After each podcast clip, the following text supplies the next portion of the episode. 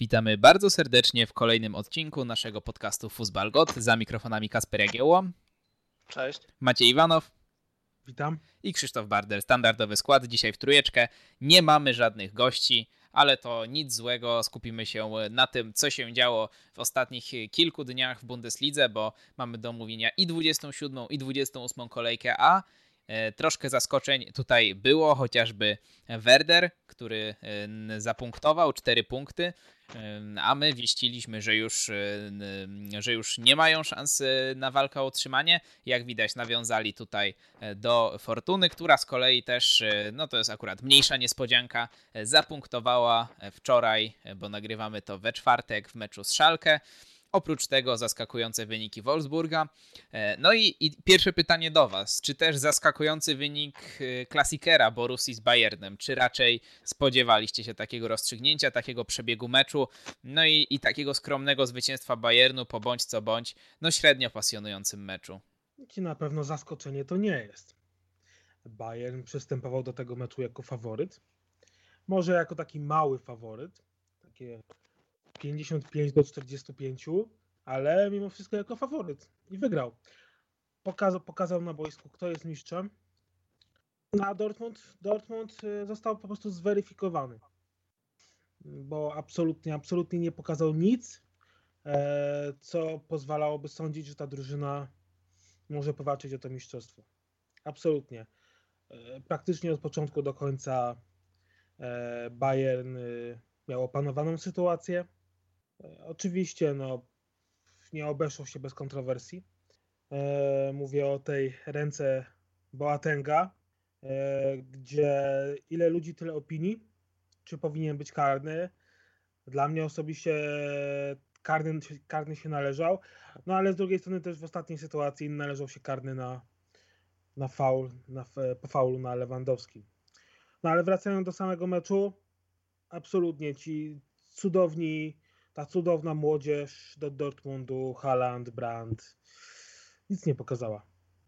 No, generalnie ten mecz był e, dosyć, dosyć jałowy. Ja tak e, na taki komentarz się pokusiłem po tym spotkaniu tam na naszej grupie Herzlich Willkommen, że mecz e, nieporywający, przewidywalny i, i mimo wszystko taki klasiker, jakich chcielibyśmy najmniej oglądać, bo no tak czy siak Bayern zwykle, jeśli jest, obie drużyny są w optymalnej formie, to do tych meczów przystępuje z roli, tak jak wspomniałeś, minimalnego faworyta co do zasady. No i często te klasikery mimo wszystko gdzieś tam przez ambicje, przez y, walkę Borussii Dortmund były wspaniałymi meczami. No ten, ten był bardzo męczący. Y, przynajmniej ja takie odczucie y, miałem. Jedyna, jedyne ciekawe sytuacje, no to wydaje mi się takie bardziej emocjonujące, to gdy po błędzie, czy też, czy też nie błędzie, ale mm, Alan strzelał na e, prawie że pustą bramkę, bo Neuer był fatalnie ustawiony. Mm, no i tam jeden z obrońców e, Bayernu wybił piłkę i w analogicznej, prawie że analogicznej sytuacji też można by powiedzieć stuprocentową sytuację Gnabry wydaje mi się nie zamienił na bramkę. Piszczek z kolei z bramki Borusi wybijał, wybijał piłkę i, i, i myślę, że możemy się teraz skupić na takich bardziej kontrowersyjnych, ciekawych sytuacjach z tego meczu, żeby ciut, ciut dokładniej je omówić. E, I, I, już zacznijmy od, tej, od tych dwóch sytuacji dyskusyjnych, które wywo wywołałeś, Maćku. E, pierwsza oczywiście faul e, na Robercie Lewandowskim, chociaż chronologicznie to ostatnia z tych wszystkich, o których sobie porozmawiamy. No ale, ale, ale zacznijmy od tego. Robert Lewandowski wbiega w pole karne, wchodzi w zwarcie z Manuelem Akanjim i no jest dosyć mocno przez Szwajcara potraktowany z barka, z, ba, z, z, z bara, z, a, a, zaatakowany barkiem. Lewandowski upada. No wiemy, że nie, nie, nie jest to sytuacja, w której, w której Robert, taki napastnik jak Robert Lewandowski, generalnie sam Robert Lewandowski szuka e, szuka e, szuka faulu, no bo no bo generalnie on takie sytuacje zwykł zamieniać na bramki. To jest e, zawodnik, który mocno stoi na nogach. No i nie zwykliśmy e, oglądać Lewandowskiego w, w, takich okolicznościach, żeby gdzieś tam e, podstawiał się, więc to jest naprawdę dosyć ostry atak Akandziego. I wydaje mi się, jak, jak, jak zobaczyłem pierwszy raz w trakcie meczu, to nie na powtórce, to uznałem, że zwykły atak, jakich, jakich wiele Ale potem się tak zastanowiłem, jak już zobaczyłem powtórki, czy gdyby to przesunąć kilka metrów bliżej linii środkowej, czy gdyby to się stało przed polem karnym, to czy też sędzia e, nie odgwizdałby rzutu wolnego, bo w tej sytuacji wydaje mi się, że był to tylko w takim poczuciu, nie w duchu zasad, ale w takim poczuciu, w cudzysłowie, za miękki faul, za miękkie zwarcie, żeby z tego było, były takie poważne konsekwencje jak rzut karny, ale to jest oczywiście błędna interpretacja. Nam się wydaje, że jak już jest faul e, w polu karnym, to ktoś musi być wycięty, e, trawa musi e, latać wokół niego, on się musi 10 minut zwijać z bólu. No a takie zwykłe podszarpnięcie czy wybicie z rytmu no to, no to na karnego się nie kwalifikuje. I ja bym w taką kategorię e, ten atak Akandziego wrzucił i mimo wszystko skłaniam się ku interpretacji, że to jak najbardziej e, nadawało się na, na e, rzut karny. Jestem przekonany, że gdyby to było przed polem karnym, sędzia by faul odgwizdał. No właśnie w takich sytuacjach fauli w polu karnym możemy powiedzieć, że sędzia się wybroni. Faktycznie tak jest, bo zależy też od siły ataku i od różnych innych uwarunkowań, które są przy takich starciach, ale jeżeli mówimy już o zagraniach ręką, no to w końcu wypadałoby, żeby e, DFB albo sędziowie ustalili jakąś jedną wspólną linię, bo już chyba nikt nawet sam nie wie, e, kiedy jest ręka, kiedy nie ma ręki.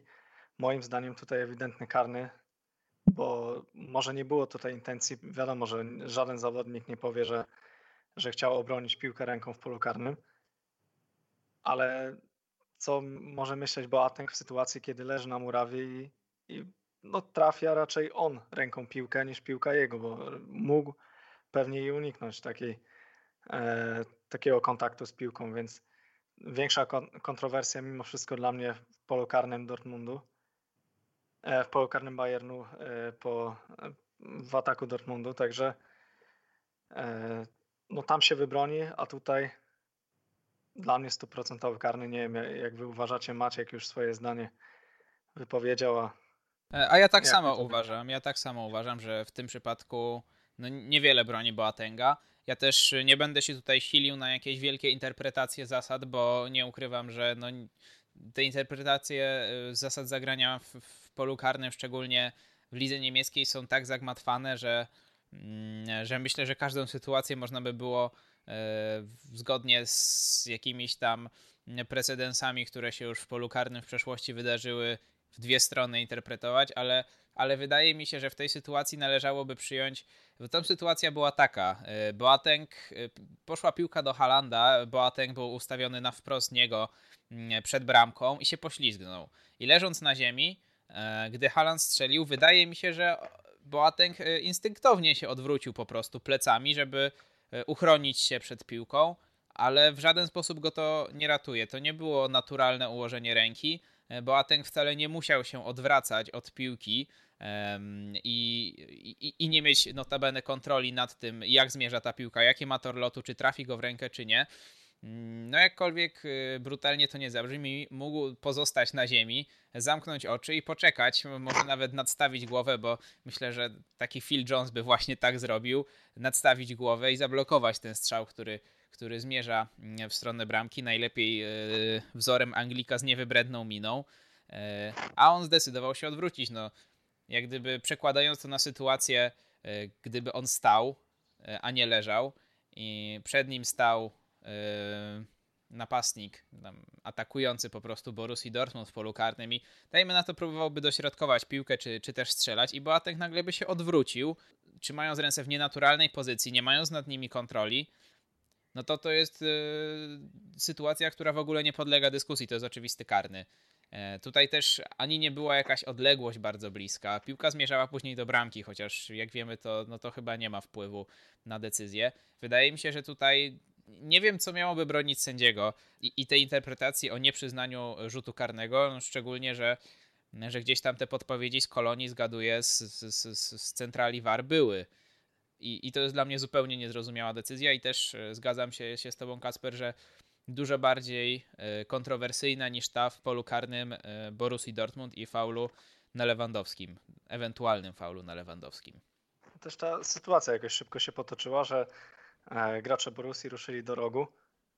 Nie wiem, jak długo mogło trwać sprawdzanie, czy od razu sędzia dostał na słuchawce, e, że jest czysto, czy po prostu Borussia zaczęła grę tak, wznowiła grę tak szybko, że nie zdążyli e, dobrze tego obejrzeć, no bo już abstrahując od tego, czy Boateng się tam poślizgnął, czy nie, to przypominało interwencję.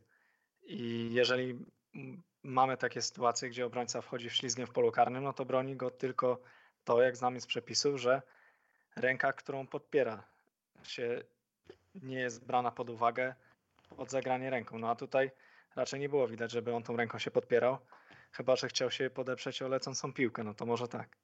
Wręcz się na tej ręce odbił od ziemi, że tak powiem. I, i faktycznie może nie była to w 100% intencjonalna, ale jakaś taka. Czyli można traktować to jako błąd obrońcy, tak, który dokładnie. może skutkować y, rzutem karnym. No i tyle. To była jakieś, jakaś taka reakcja impulsywna. Y, ins, ins, odruch taki. Odruch, dokładnie. Nawet nie, nie, nie, nie, nie trzeba tutaj szukać jakiejś intencji, bo no po prostu liczy się efekt, a nie, nie, punkt, punkt dojścia, a nie punkt wyjścia w tej sytuacji, więc myślę, że w trójkę zgodnie oceniamy, że, że w tej sytuacji karny się po prostu Borusi należał. No tak, tylko wiesz, nikt już nie wie, kiedy jest ręka, kiedy nie. No to jest tak, tak. Po, po meczu, po meczu wypowiadało się e, dwóch, dwóch byłych sędziów. E, wiesz, jeden rabin powie tak, drugi powie nie. No więc tutaj naprawdę trzeba, trzeba przyjąć jakąś jedną interpretację y, tych zagrań ręką w polu karnym. Dużo było tych opcji. Nie wiem, nie wiem jak wy byście, wy byście, y, wy byście to widzieli. E, co miałoby być łagodzące, a co nie. Myślę, że to jest jak gdyby temat na osobną debatę, do której trzeba byłoby się wcześniej troszeczkę przygotować, bo tak ad hoc ciężko jest rzucać. Były koncepcje z tym ułożeniem rąk jak wskazówek zegara, z tym, że dosłownie każde zagranie ręką e, jest e, traktowane jako jako rzut karny. Nie wiem, w którą stronę waszym zdaniem to powinno iść, czy raczej zaostrzać, czy łagodzić te przepisy, ale, ale no, tak jak y, były, było wiele dyskusji, czy wprowadzić wideo powtórki, a teraz nie wyobrażamy sobie futbolu bez tego, tak samo wydaje mi się, że równie dużo jest dyskusji na temat interpretacji zagrań ręką w polu karnym i, i jak zostaną wprowadzone już jakieś jednolite zasady w tym, e, w tym e, zakresie, to tak samo będziemy mówić, że jak w ogóle mógł istnieć futbol przed tymi zasadami, bo to jest, wydaje mi się, do tego stopnia mm, poziom już kontrowersji, abstrakcji, że, i, I tak bardzo to wpływa po prostu na, wy, wypacza rezultaty meczów niejednokrotnie. No właśnie, kluczem jest tu ujednolicenie tego wszystkiego, żebyśmy też w jednej kolejce, e, tak jak też wspominałeś wcześniej, nie mieli takiej sytuacji, że w jednym meczu mm, w takiej sytuacji nie ma karnego, a w drugim jest. A też przecież e, można zrobić jakieś, jakąś listę punktów konkretnych, w których sytuacjach jest karny, w których nie. Też nie jest tak, że zagrań ręką mamy powiedzmy 50 rodzajów i każdą sytuację wiadomo, że można interpretować indywidualnie.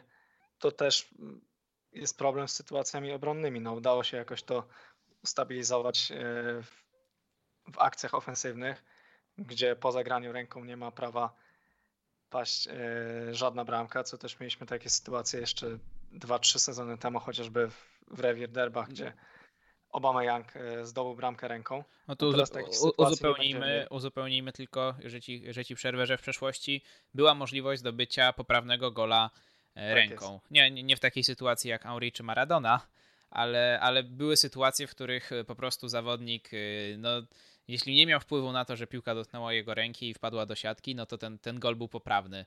Czy tak było w przypadku Younga i, i tej bramki w słynnych derbach z Szeszalkę Borussia, no to już jest sprawa inna, ale, ale tak, teraz jest to y, uregulowane. Teraz chociaż wiemy, że jak y, w takiej sytuacji sędzia uznałby gola, to jest poważny błąd i można jak y, sędziego krytykować za to, a teraz nie wiemy, bo faktycznie sędziowie będą się bronić.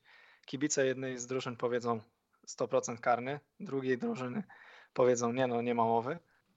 No i znowu nie dojdziemy do żadnego porozumienia i dalej będą się pojawiać takie sytuacje i tutaj mówimy przecież o meczu, który w ostatecznym rozrachunku pewnie zdecyduje o mistrzostwie.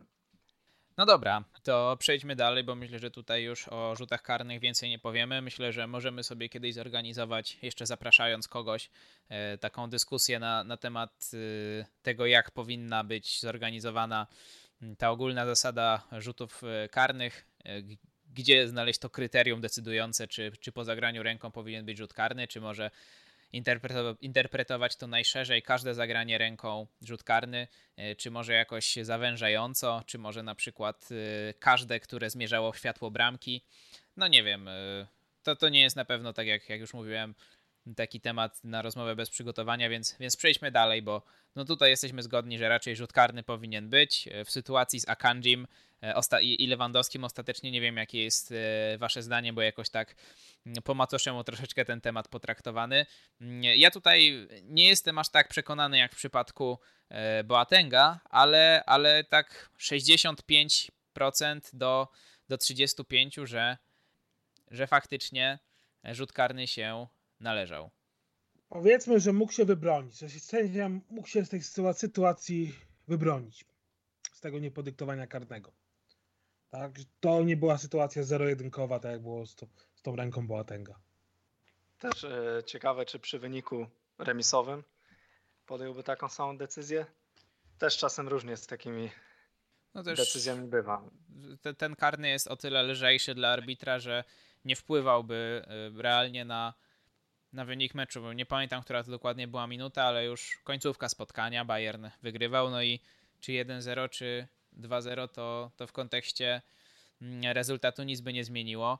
E, no ale gol nie padł, padł za to gol Kimisia i to jest kolejna rzecz, którą mm, chcę z wami omówić, e, czyli mm, no bramka, która dała zwycięstwo Bayernowi w tym meczu, która e, przybliżyła Bawarczyków, no można powiedzieć w meczu o 6 punktów Jozua Kimiś powiedział e, po meczu, że ten lob nie był przypadkowy. On powiedział, że na odprawach e, zwracano uwagę im na to, że e, Roman Berki często stoi wysunięty, nie pilnuje linii. No i to się sprawdziło. Kimiś zauważył wysuniętego Berkiego. Znakomity lob ze wsteczną rotacją, która też istotnie wpłynęła na to, czy, czy piłka potem trafiła, że, że piłka potem trafiła do siatki, bo jak się to obejrzy dokładnie na powtórkach, no to e, Szwajcar sięga tej piłki, e, odbija ją, ale e, tak była zakręcona, że no nie był w stanie. Ta rotacja sprawiła, że piłka zakręciła mu się na rękawicy i nie był w stanie jej tak skutecznie wybić, jakby sobie tego życzył. Więc no ta, ta rotacja faktycznie mam wrażenie, że też była intencjonalna u Kimmisia. Mm, I tutaj moje pytanie do Was, czy, czy Waszym zdaniem Roman Berki popełnił w tej sytuacji błąd ze swoim ustawieniem, czy to jest raczej naturalna sytuacja, że gdy akcja toczy się gdzieś tam na 25-30 metrze, no to bramkarz stoi e, ciut, ciut dalej od, od, linii środ- od, od, od linii e, bramkowej? Moim zdaniem do pewnego momentu wiadomo, że zrobił wszystko dobrze, przesuwał się w kierunku gry, ale wydaje mi się, że na pewnym etapie po prostu zgubił orientację, nie wiedział gdzie jest linia, nie wiedział gdzie jest bramka. Wystarczyło, że byłby przesunięty trochę, może krok do tyłu, może krok w prawo i zdołałby by to albo wy, wybić za bramkę, nad bramkę, albo obok. Że to chyba kwestia nie umiejętności, nie, nie dobrego ustawienia, tylko po prostu w tej chwili zgubił orientację. Kimś to wykorzystał. Co by nie mówić, znakomity gol, bo zawsze bardziej doceniam takie strzały, gdzie po pierwsze było to przeanalizowane wcześniej, po drugie w chwili trzeba podjąć decyzję e, trudną i też e, strzał nie był łatwy technicznie. Zawsze bardziej doceniam takie bramki niż huknięcie z 40 metrów w okno, bo tam trzeba wykorzystać siłę, trochę precyzji, a tutaj jednak kilka elementów musi się zgadzać.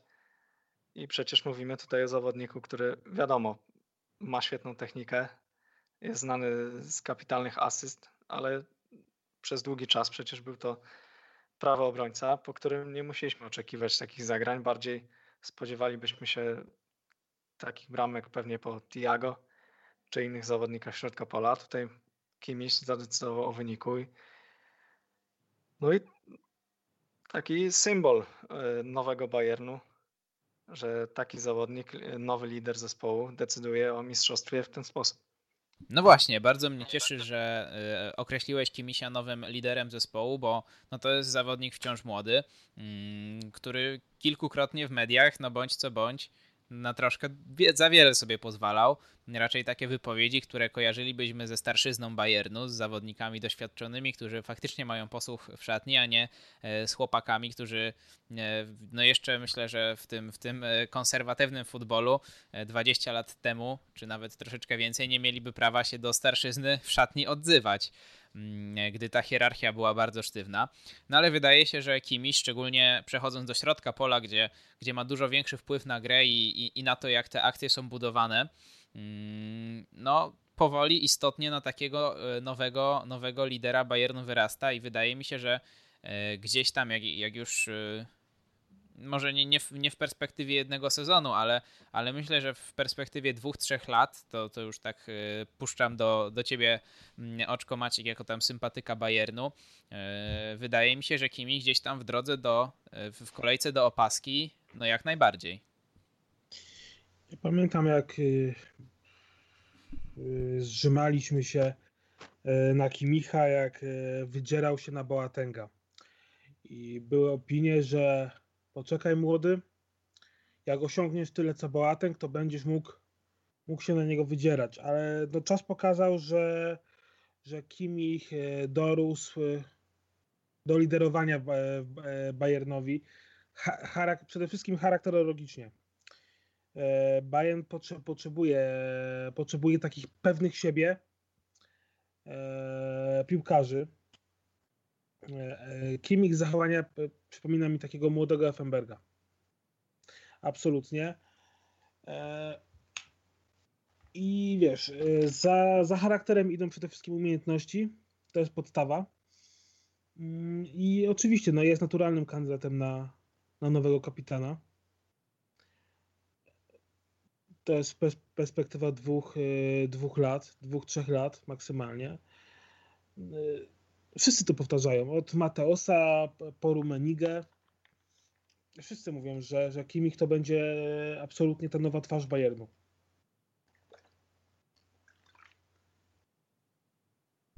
Okej, okay, to idziemy dalej, y, bo już ch chyba tutaj Gola i Kimisia omówiliśmy dosyć szczegółowo.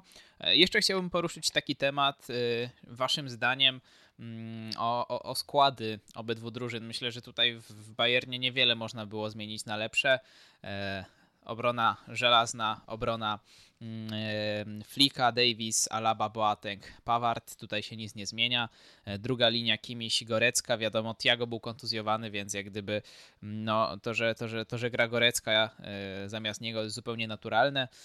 Przed nimi Koman, Thomas Müller i Serge Gnabry, czyli no na ten moment najmocniejsze zestawienie e, tej, tej, tej części ofensywy, no i Lewandowski to, to nie podlega dyskusji. E, bardziej mnie interesuje Wasze zdanie na temat składu Borussii Dortmund. E, pod, stał pod znakiem zapytania występ Hummelsa, Hummels ostatecznie zagrał.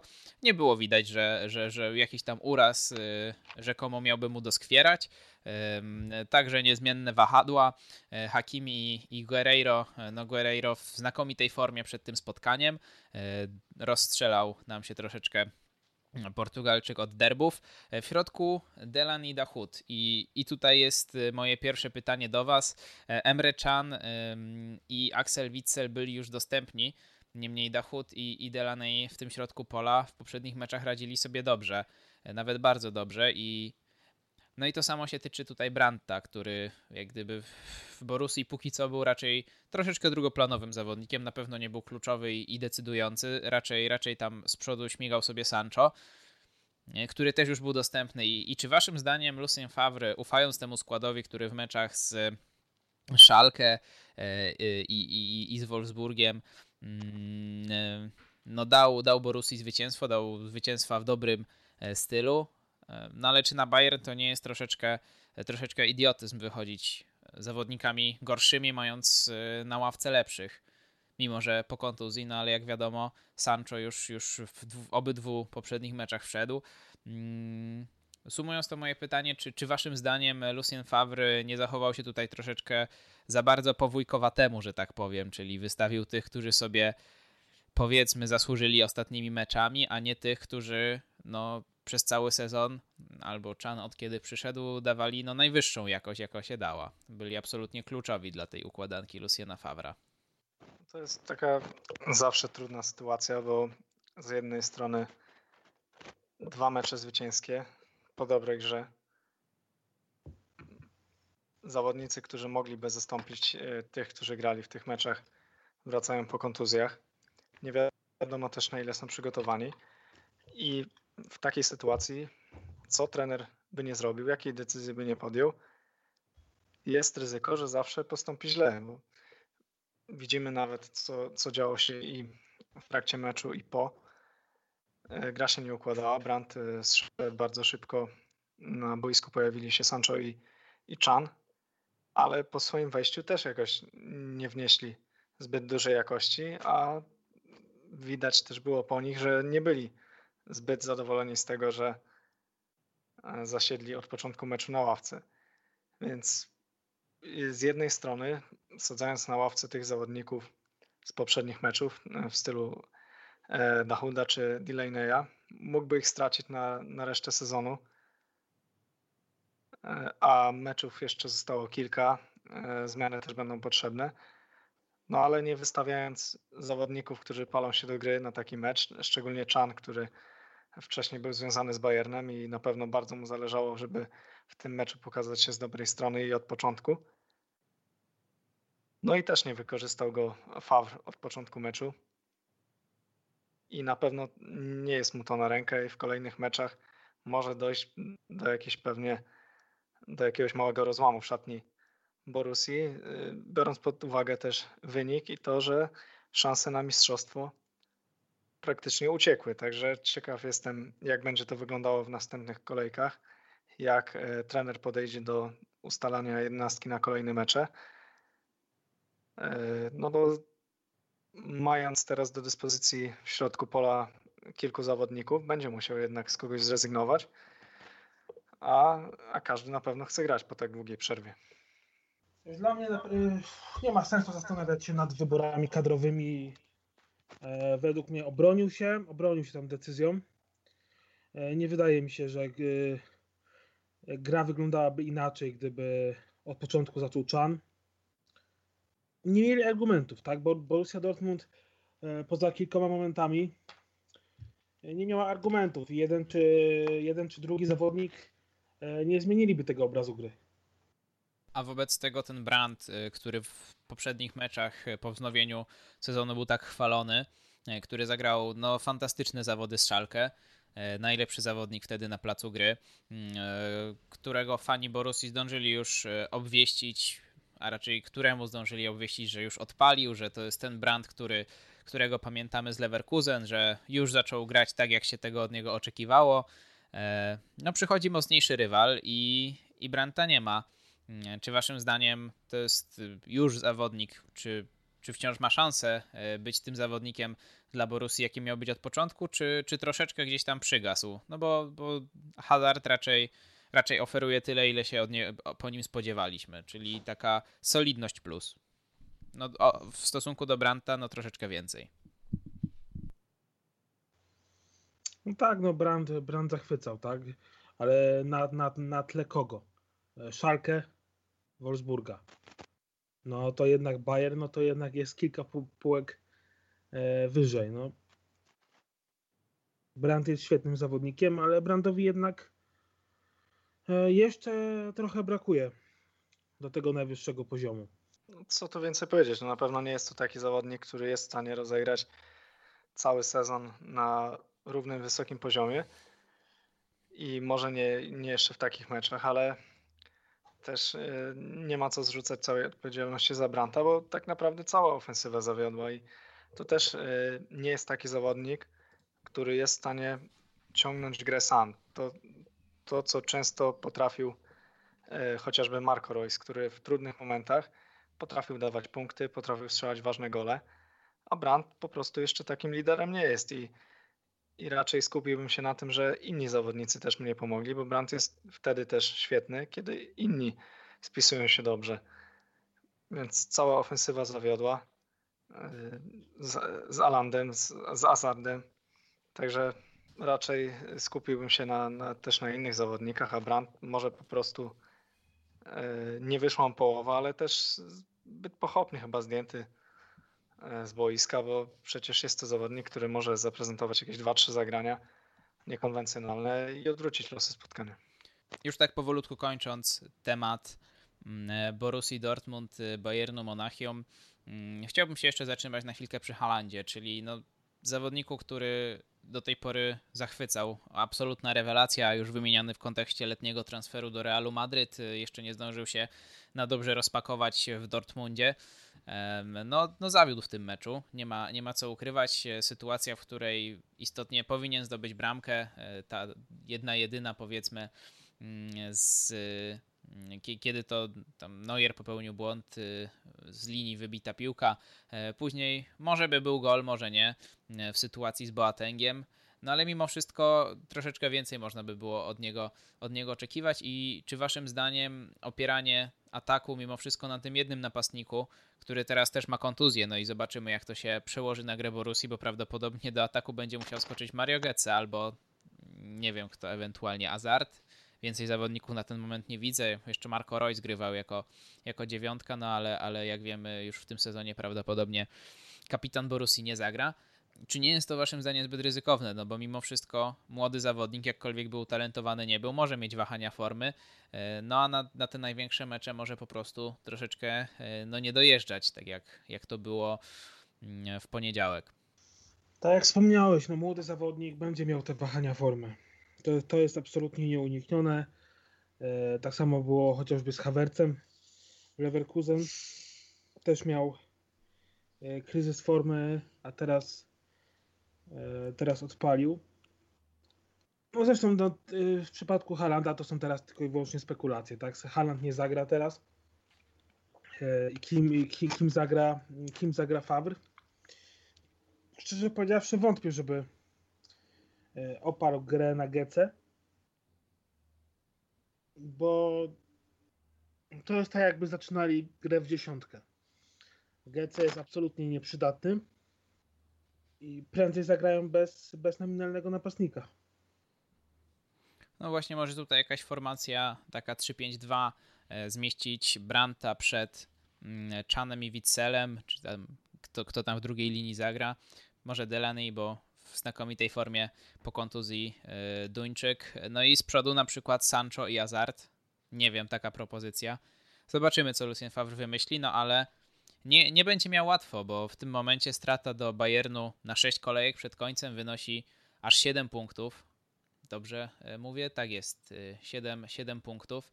Co oznacza, że no, rozpędzony Bayern musiałby się w przynajmniej połowie tych meczów potknąć a to się raczej, no umówmy się, nie wydarzy.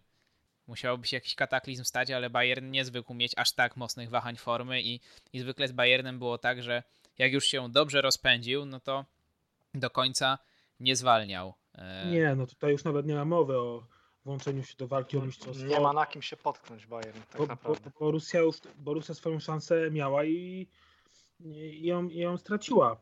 No doprecyzujmy, że Borussia teraz 57, Bayern 64 punkty. Gdyby Borussia ten mecz wygrała, Bayern miałby 61, Borussia punktów 60.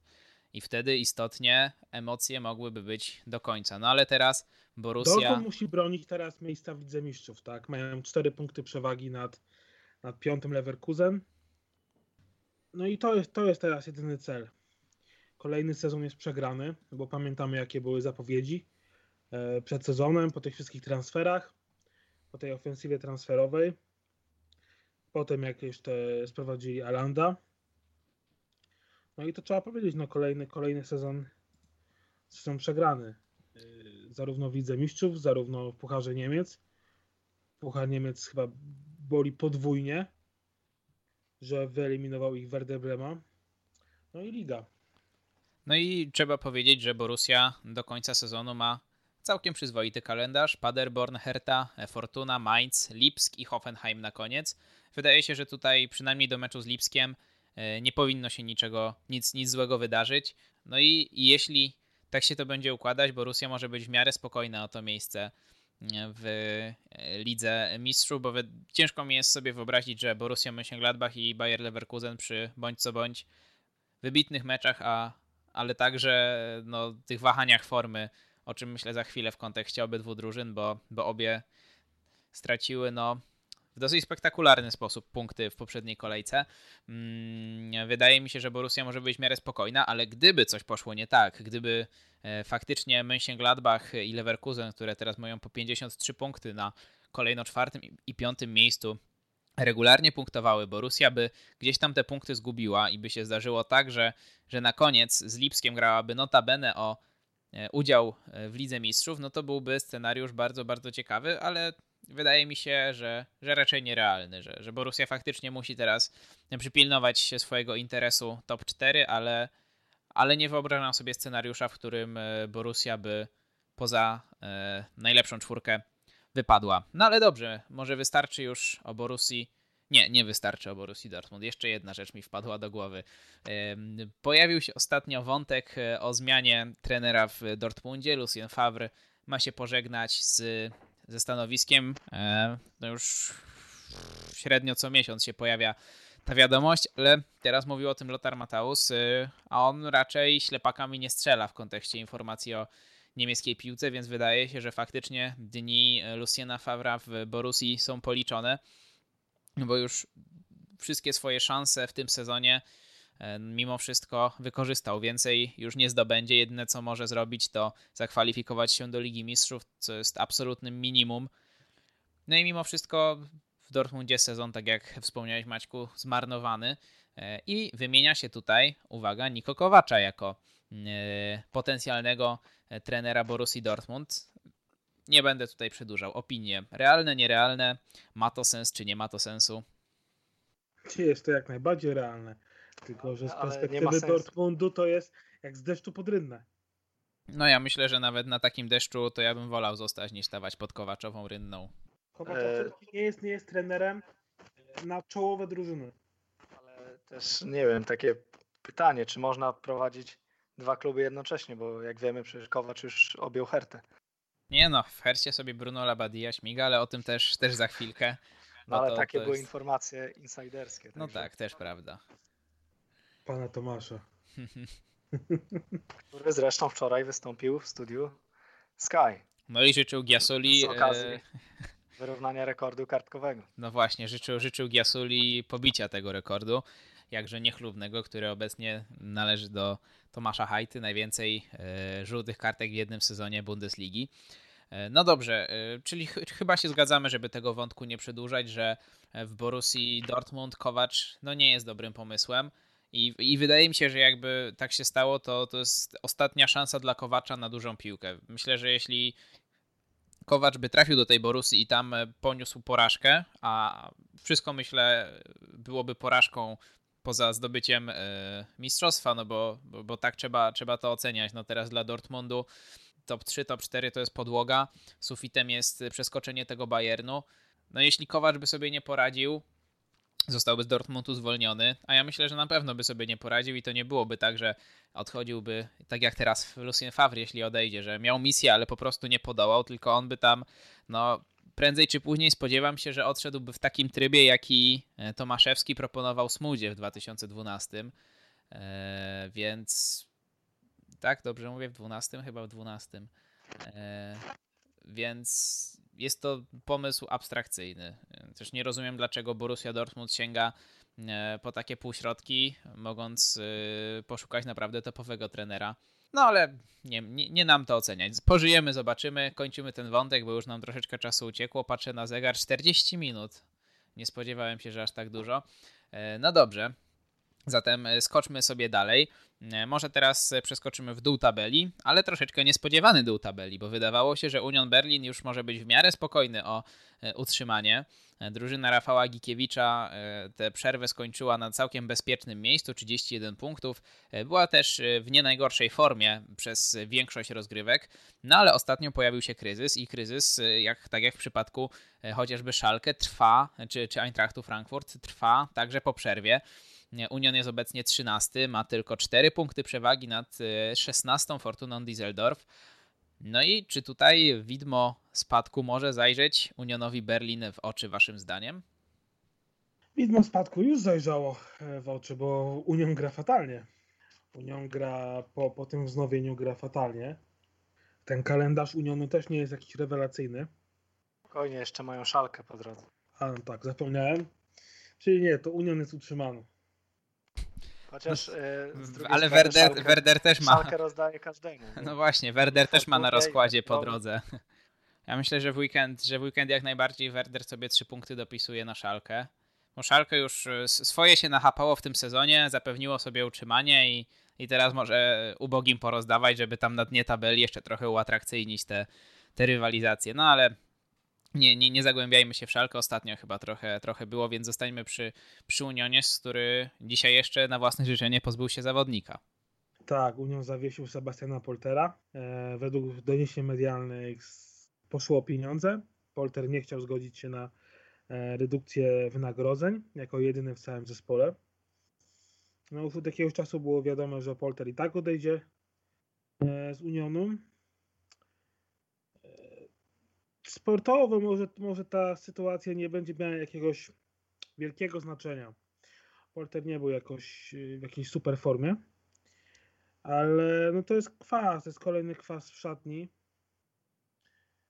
I no w sytuacji, gdzie no w, w sytuacji Unionu, ta, takiej jaka jest obecnie, czyli wszystkie, wszystkie ręce na pokład i bronimy tej Bundesligi, taka sytuacja no, no robi się nieciekawie. No. No ciekawe, czy, czy ten Union by poleciał, no bo stworzyli bardzo fajną historię, najpierw awa- awansując do Bundesligi, potem grając naprawdę ciekawą piłkę. No a teraz e, wszystko może bardzo szybko runąć. E, Zaczęło się, no myślę, że, że nie był to w żaden sposób punkt zapalny, ale e, gdzieś tam od tego momentu zaczęło, zaczęło się coraz gorzej układać, mniej więcej wtedy, kiedy Gikiewicz powiedział, że odchodzi. Tak jak mówię, no nie, nie ma to raczej żadnego związku z tym, co z, z formą Unionu Berlin, no ale jakoś tak się, tak się te wydarzenia na siebie mm, nałożyły. Mm, No i co? Nad y, 16 miejscem barażowym, tak jak wspominałem, m, punktów 4, troszeczkę więcej, bo 9 nad y, Werderem, więc myślę, że mm, tutaj 17 miejsce aż im nie grozi, y, no bo Werder musiałby już do końca y, do, do końca wygrać trzy mecze, zremisować, no zdo- zdobyć w każdym razie 10 punktów, a Union a Union musiałby być, by, by, by, w ogóle nie punktować. Myślę, że gdzieś tam uda się te, te punkciki uciłać, no ale miejsce, mm, miejsce barażowe, no jak najbardziej zagrożone jest. No właśnie, wywołałem ten Werder. W ostatnim e, podcaście powiedzieliśmy, że, e, że oni już są że, że, że Paderborn i Werder Brema przez 17-18 miejsce to już skreślone, krzyżyk postawiony, można 17 i 18 skręcać, skreślać w lotto, bo to pewne numerki. E, A tu od tego czasu 4 punkty. Najpierw e, wygrana, troszkę nieprzekonująca, no ale, ale liczy się efekt 1 do 0 z Werderem. E, Później remis z bardzo mocną Borussią Mönchengladbach i no i powiedzmy E, sobie... Z Freiburgiem, z Freiburgiem. A co ja powiedziałem? Chociaż, no bo wiem, że Werder sam siebie pokonuje w ostatnich meczach, no ale z Werderem wtedy akurat nie wygrał. Nie, nie, z rozpędu, oczywiście z Freiburgiem. Em, Potem remis z mocną Borussią Mönchengladbach, em, która no mimo wszystko o, też y, nie, nie weszła, nie wróciła mm, tak jakby sobie tego życzyła, bo mm, przegrana z Leverkusen, teraz remis z, mm, z Werderem Brema y, i gdzieś tam, gdzieś tam coraz, y, coraz trudniej się robi w tej walce o Ligę Mistrzów. Mm, No ale Werder, 4 punkty w dwóch meczach. Gdyby nie to, że Fortuna Düsseldorf miała na rozkładzie szalkę, no to już byłby tylko 3 punkty za nimi. Teraz e, dwa punkty nawet. Nie, nie e, tak, dwa punkty. Dwa punkty za nimi. E, Teraz 5 oczek, no ale Werder ma w weekend na rozkładzie szalkę, więc myślę, że, że ten status quo zostanie przywrócony i, i dwa No i cały czas Werder ma ten mecz zaległy z Eintrachtem. No i właśnie do tego miałem zmierzać. Ein- Ein- Eintracht gra fatalnie. No właśnie, więc realnie, jeśli y, Fortuna będzie w swojej przeciętnej formie remisowo-przegrywowej, e, to wydaje się, że Werder no, wrócił z piekła. Może jeszcze nie wrócił z piekła, ale, ale co najmniej y, co najmniej stoi u bram. Podłączyli kroplówkę, nie? Też trzeba pamiętać, że ten mecz z Gladbach był zremisowany pechowo dla nich, bo szczerze mówiąc oni powinni tam wygrać, co też brzmi absurdalnie, że z taką drużyną jaką jest Gladbach z Christianem Grossem w środku, w środku pola no, to nie mogło się udać na pierwszy rzut oka, ale faktycznie mieli swoje sytuacje, jeszcze Zelkę w, koń, w końcówce, jeżeli uratowałby im tam e, zwycięstwo, no to naprawdę wtedy ten mecz z Szalkę miałby swoją wymowę, ale też pozytywem jest to, że Werder i, i jego zawodnicy, pewnie i trenerzy, oglądając wczoraj starcie Fortuny z Szalkę, sobie pomyśleli, oho, ktoś w tej lidze gra słabiej od nas. Tylko właśnie ich problemem jest to, że niestety bezpośrednim rywalem do utrzymania dla nich obecnie nie jest, Fortuna, nie jest Szalkę, tylko Fortuna, która wczoraj spisywała się zdecydowanie lepiej.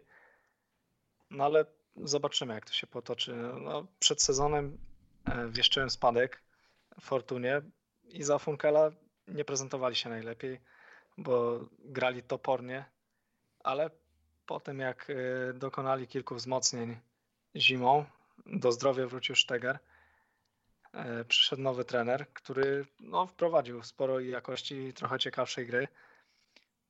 I teraz już nie wiem, no tak trudno życzyć komuś spadku, kto nawet nieźle się prezentuje. I no teraz nie wiem, a z drugiej strony e, Werderowi też źle, źle życzyć no nie można, z tego względu, że wiemy jak, jak utytułowana jest to drużyna i historycznie uwarunkowana, w, ugruntowana w Bundeslidze. Więc będzie ciekawie. No i może jednak ten Werder w barażach, jeżeli dzisiejszy mecz też może wiele e, wskazać na zapleczu Bundesligi, starcie na szczycie Hamburga ze Stuttgartem, może jednak ten Nord Derby wyczekiwane przez wszystkich w barażach. To było takie ciekawe zakończenie sezonu. No ja niezmiennie podkreślam, że trzymam za to kciuki i mam nadzieję, że, że tak się istotnie wydarzy, że, że HSV z Werderem e, stanie w szranki w meczu e, o Bundesligę. No ale jak tak patrzę na tą tabelę, tabelę panowie, to taki się obraz maluje, że mm, Augsburg, Union, Eintracht, Mainz, no i oczywiście Fortuna Werder, Paderborn to są te drużyny, między którymi rozegra się walka o, o, o utrzymanie. Od 31 do, do 28 punktów miejsca 12, 15. E, wyżej mamy e, oczywiście Bayern, Borussię, Lipsk, e, Borussia Mönchengladbach i Bayer Leverkusen, które będą walczyć o te, top, o to miejsca, te miejsca top 4 wyłączając Bayern, to tam są 4 punkty różnicy między tymi drużynami. No i później mamy e, takie zespoły jak Wolfsburg, Hoffenheim, Freiburg.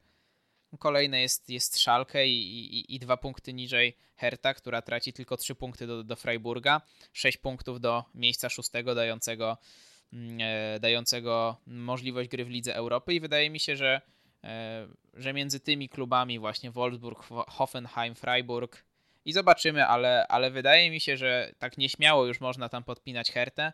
Rozegra się walka o, to, o te szóste miejsce. I... No siódme też da, te, siódme też da puchary.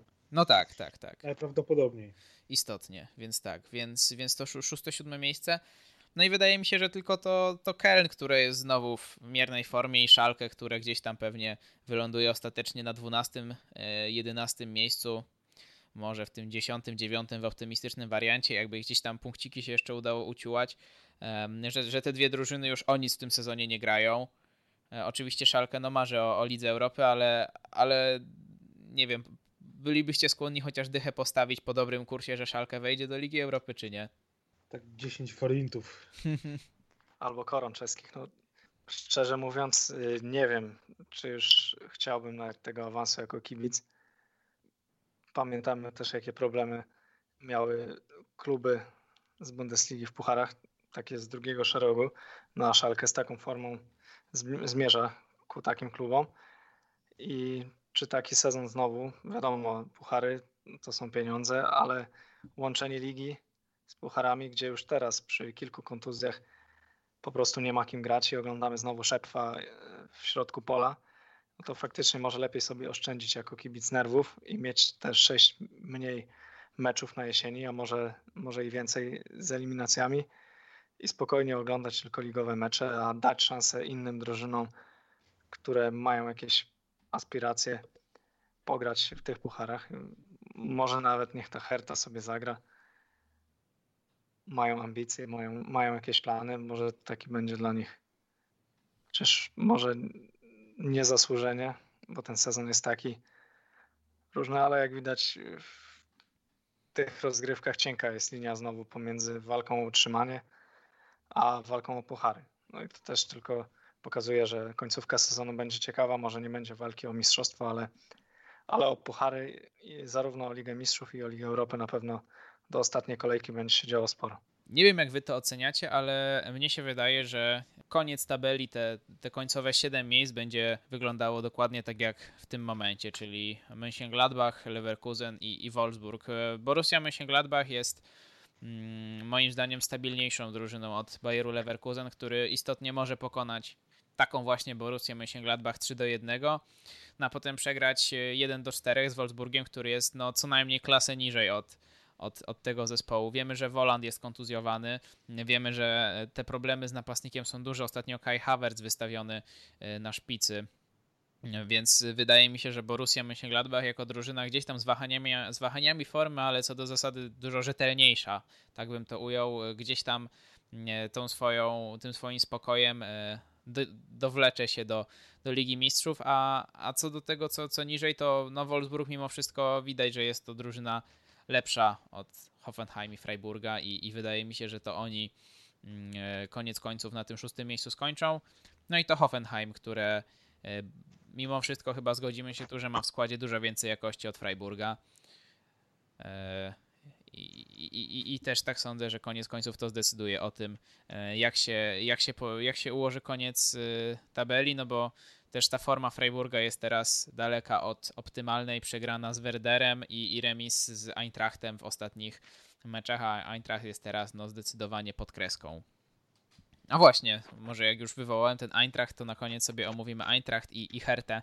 E, waszym zdaniem Eintracht, no, który jest w równie słabej formie co Szalkę, mm, e, ma e, ma szansę spaść, 29 punktów, 2, 2 punkty przewagi nad barażami. No, wydawałoby się, że trochę abstrakcyjny scenariusz. Jeszcze niedawno Liga Europy, aspiracje na Ligę Mistrzów, Puchar Niemiec, no a tu, a tu kilka, kilkanaście miesięcy później i walka o utrzymanie. Nie, mimo wszystko mi się wydaje, że ta drużyna ma zbyt dużo jakości. Jakkolwiek by to nie brzmiało, po tej serii, serii meczów bez zwycięstwa, żeby im groził, gro, groził ten spadek. Nie, nie, nie. Mi się wydaje, że że jakoś się utrzymają. Zresztą oni będą grać mm, e, z, e, z tymi konkurentami z bezpośredniego otoczenia w tabeli. Mainz mają u siebie, Werder na wyjeździe, Szalkę mają u siebie. No i, przed, i w ostatniej kolejce mają Paderborn u siebie. Także nie, oni spokojnie się utrzymają. No, z jednej strony sporo jakości, tak jak mówisz, ale z drugiej jest anker w obronie, no to zawsze jest zapalnik i nie wróży dobrze na kolejne mecze. No i klątwa Kosticia, jakby to nie, nie brzmiało. Drugi sezon w Eintrachcie może dla niego ostatni, ale czy ostatni dla Eintrachtu w Bundeslidze z, z jego udziałem, no też e, dziwnie się te jego losy układają, chociaż faktycznie e, Eintracht wygląda na najbardziej poukładany zespół z tych e, wszystkich, w których grał i miał e, nieprzyjemność spadać z ligi, także raczej mimo wszystko też Eintrachtu nie mieszałbym tutaj w walkę o utrzymanie do ostatniej kolejki.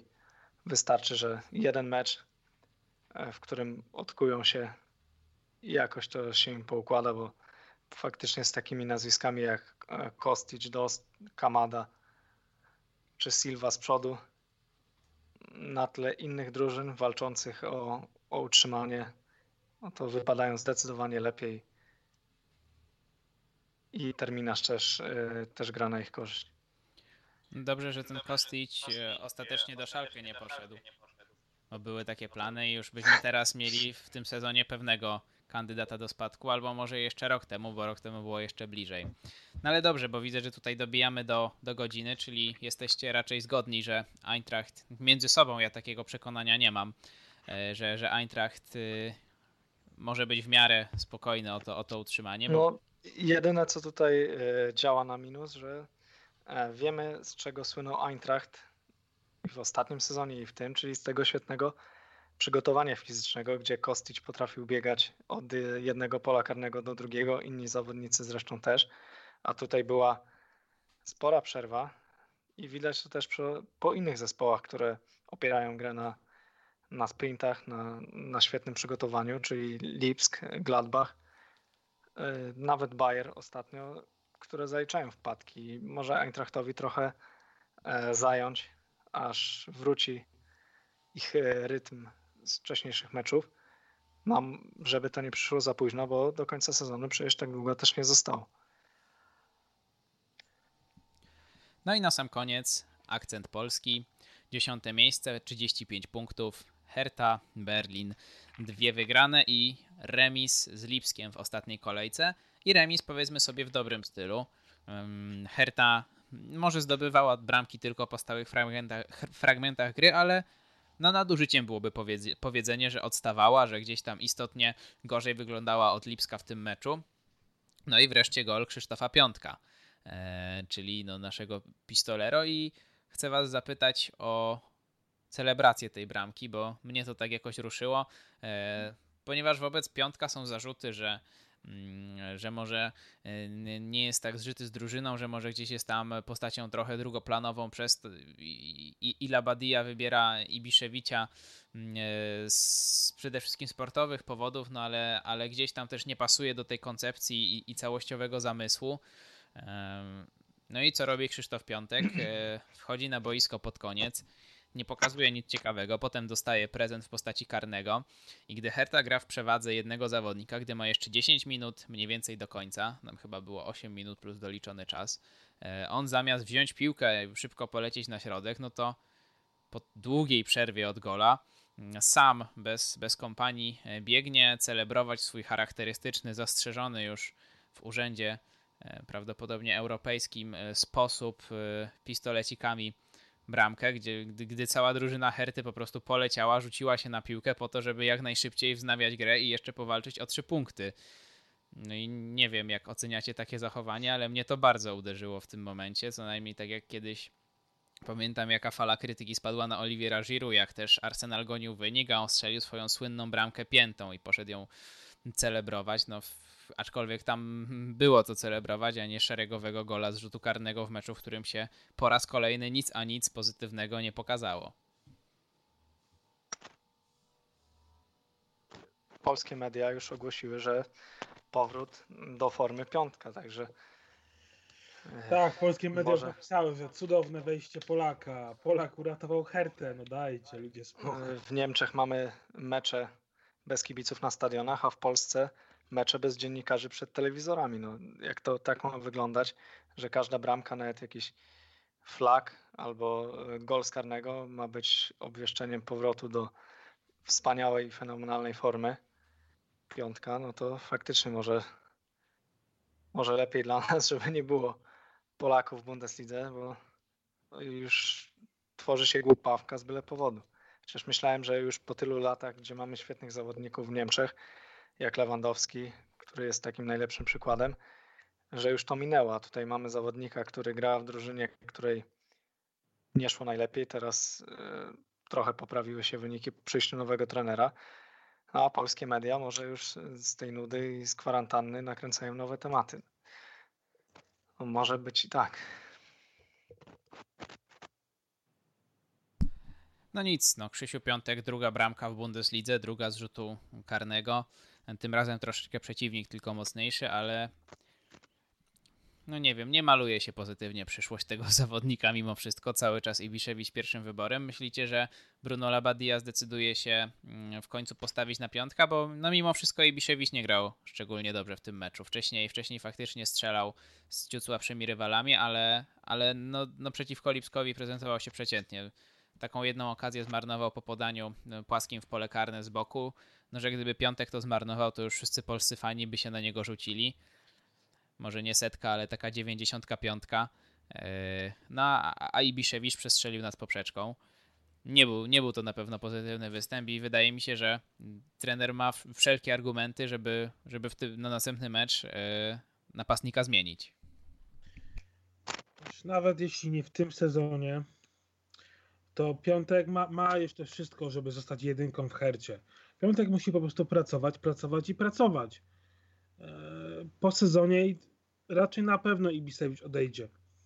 E, a jeśli nie odejdzie, no to w następnym sezonie też nie będzie pierwszym wyborem, bo to już będzie miał 36 lat, no już be, bez przesady, tak?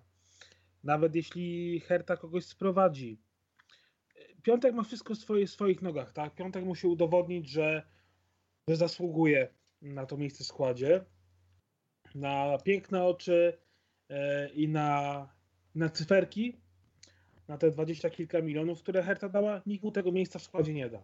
Musi sobie sam na nie zapracować. No i wydaje mi się, że też w interesie Herty jest y, to, żeby mimo wszystko tego zawodnika jakoś do pionu postawić, bo tak jak wspominałeś, Ibiszewicz powoli będzie się siłą rzeczy w cień odsuwał. No a w klubie jest zawodnik, który mimo wszystko troszeczkę kosztował i, i pasowałoby, żeby tą jakoś dał. I na pewno wygodniej byłoby Hercie, gdyby Krzysztof Piątek od przyszłego sezonu zaczął dawać jakość pożądaną mimo, bądź co bądź e, pod względem stylu gry i charakteru pasuje do tego, mm, co, co Herta by chciała grać, jako taka, taki egzekutor, wokół, wokół którego jest wielu kreatywnych i fajnych zawodników. E, no i myślę, że zdecydowanie na rękę Herty byłoby, żeby to 20 parę milionów zaczęło strzelać, a nie sprzedawać go za jakieś 15 przy dobrych wiatrach i, i szukać kolejnej dziewiątki, bo, bo Herta już ma wystarczająco innych y, potrzeb y, niż, niż teraz paniczne szukanie napastnika. No ale dobrze, y, myślę, że będziemy powolutku już kończyć. Ponad godzina u mnie na liczniku, więc nie wiem, czy jeszcze jakiś wątek chcecie poruszyć, czy już sobie zostawiamy wszystko na przyszły tydzień. Na przyszły tydzień zostawiamy. Dobra, No, no można to. tylko, Mhm. tylko dodać, że w tej sytuacji trenerem Herty mógłby być e, ktoś w stylu Janusza Wójcika, bo to, co wyprawiał w bramce e, po raz kolejny Jarstein, no to gramy bez bramkarza. No i zdecydowanie, Niestety. to była spektakularna interwencja. Z nad książki ten mecz oglądałem, ale e, aż, aż włączyłem dźwięk na chwilę i, e, i, i, i komentarz, żeby zobaczyć reakcję panów komentatorów na cudo Jarsteina. Jak, jak ktoś nie widział, to polecamy obejrzeć sobie powtórkę tego meczu, no bo gdyby nie to, no właśnie mówiłem, że, że po stałych fragmentach tylko e, punktuje e, punktuje mm, Herta, a Lipsk też przecież po, po rzucie rożnym i, i bramka, którą w gruncie rzeczy Jarstein sam sobie strzelił po e, anemicznym uderzeniu Shika na bramkę. No ale dobrze, e, raz jeszcze e, wobec tego żegnamy się i do usłyszenia, mam nadzieję, za tydzień. Kacper Jagieło, Dzięki, do usłyszenia. Maciej Iwanow Dzięki, do usłyszenia. i ja też się żegnam, Krzysztof Bartel, do usłyszenia.